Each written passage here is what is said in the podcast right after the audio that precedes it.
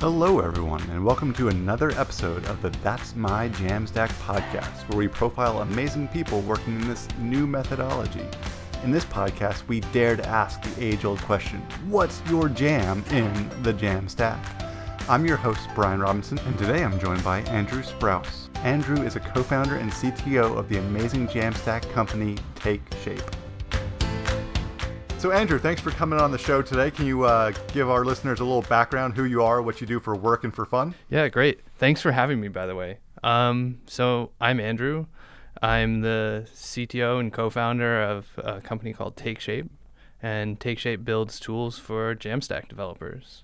Um, and outside of TakeShape, I like to cook, I like to ride my bike, um, and I like to code. So very nice. So not not not just coding, but also cooking and bike riding. What kind of stuff do you cook? Oh, I'm I'm very passionate about uh, barbecuing. So any type of you know charcoal fire, s- smoking. Um, I have like a wood uh, pizza attachment for my grill, so it's that's like a fun project on the weekends. Very nice. I'm from Memphis, so uh, I take barbecue very seriously. We, we might not want to get into strong opinions on that too much. I yeah yeah. I think you would win on that one. So uh, so obviously now you're uh, a CTO of a Jamstack company, but what was kind of your entry point into the Jamstack world? Yeah. So my introduction to sort of static sites and Jamstack uh, goes back to 2010 when we first started using AWS at, at work. Um, and at the time, um, I was working with my co-founder Mark, but at um, um, News Newsweek magazine on the web team there, and so we found out that you could just put uh, HTML files on S3, and that you could host them uh, basically with zero effort, and it was super fast. And so that was like, wow, if we could really do um, you know, the whole website this way, that would be amazing. And so fast forward like a few months, uh, Mark left to pursue his own creative agency. And one of the first sites that he did was just um, some HTML and JavaScript and CSS on on S3. Um, and it was the first proof where it was like it was this site for a charity called the Dob Stories, and it was this first proof that um, you know, you could build a full featured website just with static files. And so that sort of influenced the way that we started to build from then on then on. Okay, so so when you were at Newsweek, were y'all using anything other than just hosting the static files on S3? Were you going bigger, or was it still like you had your content management system for the news and? Yeah, so unfortunately, back then we were using uh, uh, enterprise CMS called uh, it was called Day CQ5. Now it's called Adobe AEM, um, and so since everything couldn't be static, we would spend a lot of time caching, like doing really robust caching, and so that was kind of like the website in effect was static but it was just being served from a cache as opposed to proactively pushing it out to uh, you know S3 or Netlify or something. Um, so we we didn't have the tools back then to be able to make the whole site um, static. So we had to use a traditional CMS. Nice. Yeah, I actually worked in a, in a news organization for about six years.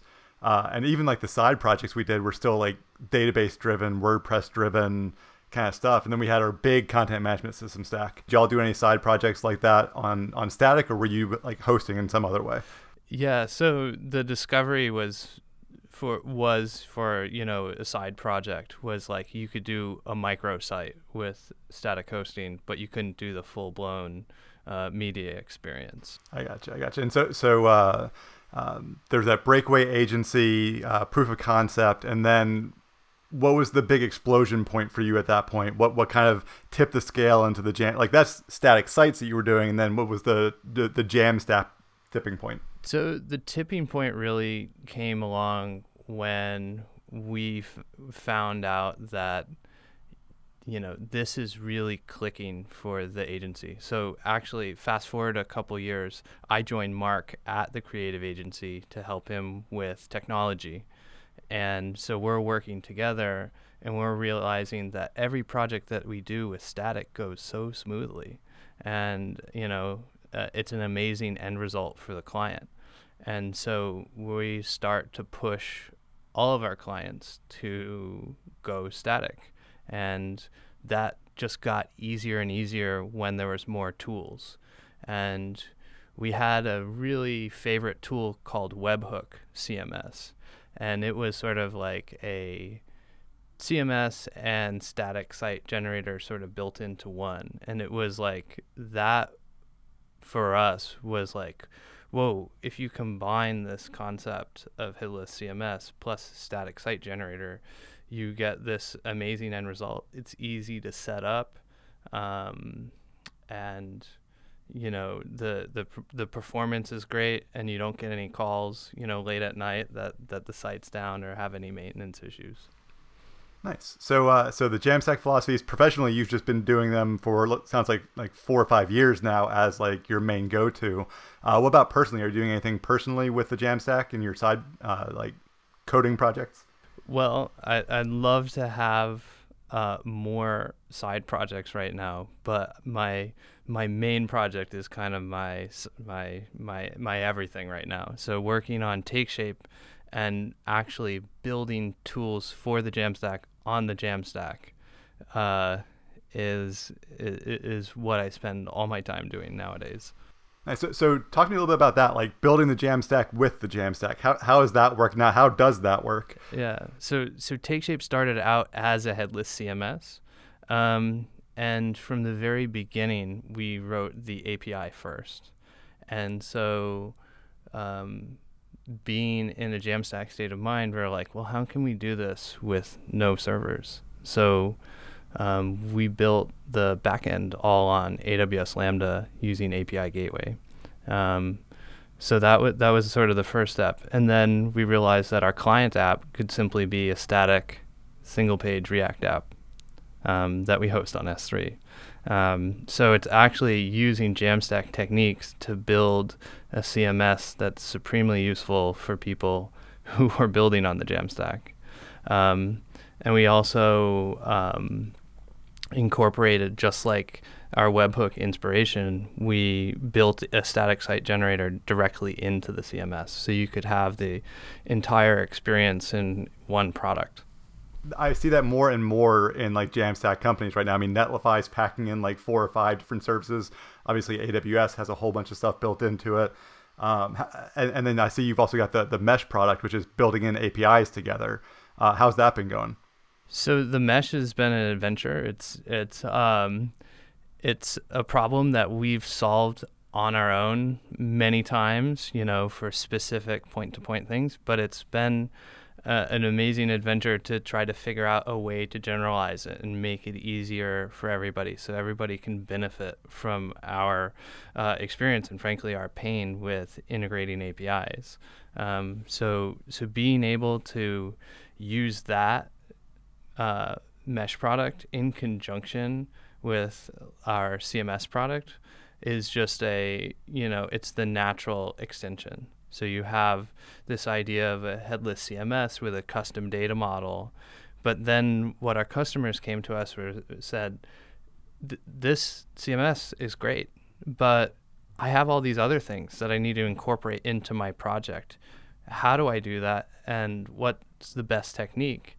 And we, well, we, you know, as soon as we our answer was, well, you have to launch a Netlify function and write uh, all this custom code, and here's a sample project in a Git repo that shows, you know, the sample. People, you know, the eyes would roll back and you know glaze over, and they would sort of stop listening at that point because they wanted it to be a plugin or, or, or some sort of out of the box solution. So we realized there was a need for something like TakeShape Mesh.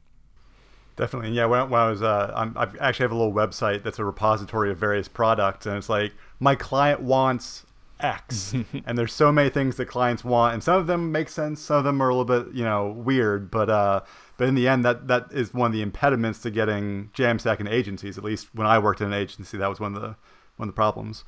Yeah, absolutely. Um, it's it's like the tools can be amazing, the end product can be amazing, but if you can't package it in a way that the client understands, you have a really hard time selling, you know, them on it. And that's something that traditionally WordPress And traditional products have done really well where it's like, oh, well, you need this feature. Well, there's just some random plugin some guy wrote that that kind of does that, and maybe it will will work. But at a marketing level, that's amazing because like, oh, WordPress has infinite features, and then as the developer, you're saddled with some guy's, uh, you know, uh, plugin that he wrote for one project, and you're kind of like, well, well, now I have a lot of work to do.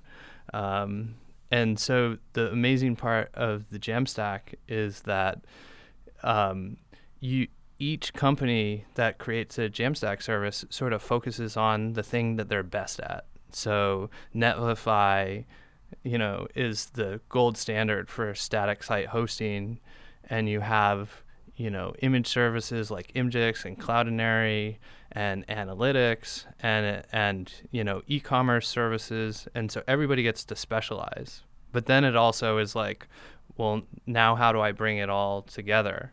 And and that is then p- thrust onto the developer. And what we found is that you know the developer has plenty of work to do of actually making your product. So let's let's give them a shortcut. And they're still using these best in class services, but we're making them easier to combine. I, yeah, I, I really like that concept of mesh, and I, I'm is it, is it out of beta? Like I remember a couple, like a month ago, I tried to get in, but I, there was in beta, so I skipped it. Yeah, yeah, we we currently have a beta uh, waitlist going on, um, so I would encourage uh, you uh, to to sign up, and we can sort of like uh, move you up to the top of the list. Fair enough. Um, and uh, yeah, so so we're currently um, we're currently building out all the features, and it's super early. So you know, um, we're getting great feedback from our initial users so far, and uh, you know, we're really excited. We can't wait to to you know release this to a wider audience. Um, and, and and actually, um, in October, um, we're going to be at the Jamstack Conf in San Francisco, and going to be presenting, um, you know, like 10 minute overview of the mesh and and sort of hopefully we can open it up wider at that point. Very cool. Are, are you gonna go go all out and be like uh, Matthew Biilmann and like deploy on stage, or or you know maybe maybe keep it in beta until a week after? I, I don't know. I, Matt's a pretty brave guy. He's uh, and and much smarter than I am. So. Uh, you know he he can get away with that. Uh, mine might be a little bit more canned. Uh, fair enough. Fair enough. Um, all right, so so obviously TakeShape is one of your jams in the Jamstack, but what other uh, what are some of your other favorite tools and products and things that you really enjoy using? You know, it's sort of like the Jamstack. It's hard to have favorites because there's so many different functionalities. So I've already mentioned Netlify. Um, you know, they're sort of the leader in this space, and they do every product that they come out with is is really really great. Um, you know, we use their static hosting extensively, um, and you know, if you like React, I think Gatsby JS is great. You know, it it provides a great way for you to build out a site and then sort of like add in those single page features that you would want. And talk about plugin um, ecosystem. They've got quite the plugin ecosystem already. Yeah, it's pretty amazing the amount of work that community has done, you know, and the couldn't have nicer founders, you know. Those guys have have been really uh, nice to us, and um, you know, I, I always talk up Gatsby. Um, one other uh, service that has sort of come onto my radar that I've only started to play around with is is one called FaunaDB, and they have created this sort of globally distributed uh, database that is ACID compliant, which is amazing for something that's that um, uh, distributed. And so I just started. I just signed up the other day, and I've been been playing around with it. So I have to plug them too. I I, th- I think you might have signed up at roughly the same time I signed up. I'm I'm working on my first like demo in in FaunaDB. Um, I just started that yeah. like earlier this week. So. yeah, it looks really cool. Yeah. Uh, and uh, real fast, you, you threw the term uh, ACID compliant out there. I personally don't know what that is, so I'm, I'm going to assume that at least a few listeners won't know what that means. But what, what is ACID compliance? So it's sort of a you know a, a standard in in database land of how can it's a, it's about consistency. So if if I write to the database and then I ask the database back for an answer, am I going to get a consistent answer? Because in some databases, if you had say multiple servers, which you, do now, now that's abstracted from us. But um, if you have multiple servers in multiple locations, I might send my the update of the title of my blog post to that, and it would go to like three or four different servers. And then if I ask the cluster for what's the title, I might not if I if I ask for it at the exact same time, I might not get the the the old one versus the new one. And acid is basically the guarantee that you would get back a consistent answer. Nice. I, across all the machines. I cannot even begin to, to fathom the solution there, but yeah, that that is an important thing, definitely. Yeah, I mean that that's the amazing part, you know, of the ecosystem is you can have the, the guys at FaunaDB who are worrying about that deeply technical problem and they can sort of bottle their expertise and just offer it to everybody, um, which is really cool. Uh, and so, uh, um, what's going to keep you in the Jamstack world, other than literally building a product in Jamstack for the Jamstack? Like, what what makes you love it deep down? Because obviously, you're pretty passionate about it. Yeah, I, I think, well, there's there's multiple ways I can answer this, but I think that the the thing that I think of is if I've met a lot of great people working with the, these technologies, and you know, it's the first development community that I've been in that's been really like kind and you know, um, friendly to beginners, and everybody's all about you know how can I, how can I boost you know your productivity or make your business better um, and I think feel like that's sort of that spirit of giving everybody else a shortcut. And you know, uh, you know, earlier in my career, I'd worked with engineers who were like, "We got to roll our own. We got to do everything custom. You know, we can't trust other people to to make good stuff. It has to be inside." And that sort of like limits your ability to be really productive. And so I I think that the Jamstack is on the right track, regardless of technology, that that's the attitude towards building nowadays. Nice. Br- bringing the, the best expertise from all over the internet. Yeah. All right. So in, in terms of like actual jamming, uh, what's what's your musical jam right now? Oh man. So uh, last month I went to an Iron Maiden concert. So I've been jamming out to some, you know, uh, to some metal uh, while doing coding. Um, but I enjoy all types of music. Um, there's a really eclectic band called Khruangbin, which is they they're sort of a Thai inspired. Um, uh, it's acoustic music, but it's really cool. I can't even. I, am not confident that I would be able to spell it on the air right now. We'll, we'll but, put it in the show um, notes, though, right? Yeah, yeah, for sure. That's all. Also, if you want something a little bit more uh, low key to code to. I would suggest that.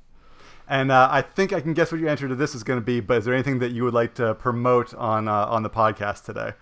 Yeah, sure. Uh, I mean, first of all, I want to thank you for for letting me on, and uh, this is a really great opportunity to to talk to you and to your audience. Um, but but yeah, take shape. We're we're we're working really hard to to get good products out for everybody, um, and especially the mesh. Um, and you know, we want everybody's feedback on it once the the beta goes out. But uh, please, you know, keep in touch. Sign up for the mesh. Go to takeshape.io, and there's a place to sign up. Um, and you can watch, you know, the video that's there, and and sort of do that. We'd love to to hear from people. They're you know what they want out of the Jamstack, and uh, you know how can we do better and and and build tools that people want to use. Very cool. Definitely a uh, a noble aspiration. Build tools that people actually want to use. not just have to use. Yeah, we hope so. All right. Well, I really appreciate you coming on the show, and uh, and I hope that you keep making some amazing stuff to take shape. Great, great. Thank you so much. I also want to thank you, dear listener, for listening through the end of the podcast and being sure to go into your podcatcher of choice, whether that be iTunes, the Google Play Store, or some third party that I'm not even familiar with, and hitting that like button and leaving us a positive review to let everyone know that this is one of the better podcasts to listen to for the Jamstack. So until next time, keep making amazing things on the web and keep things jammy.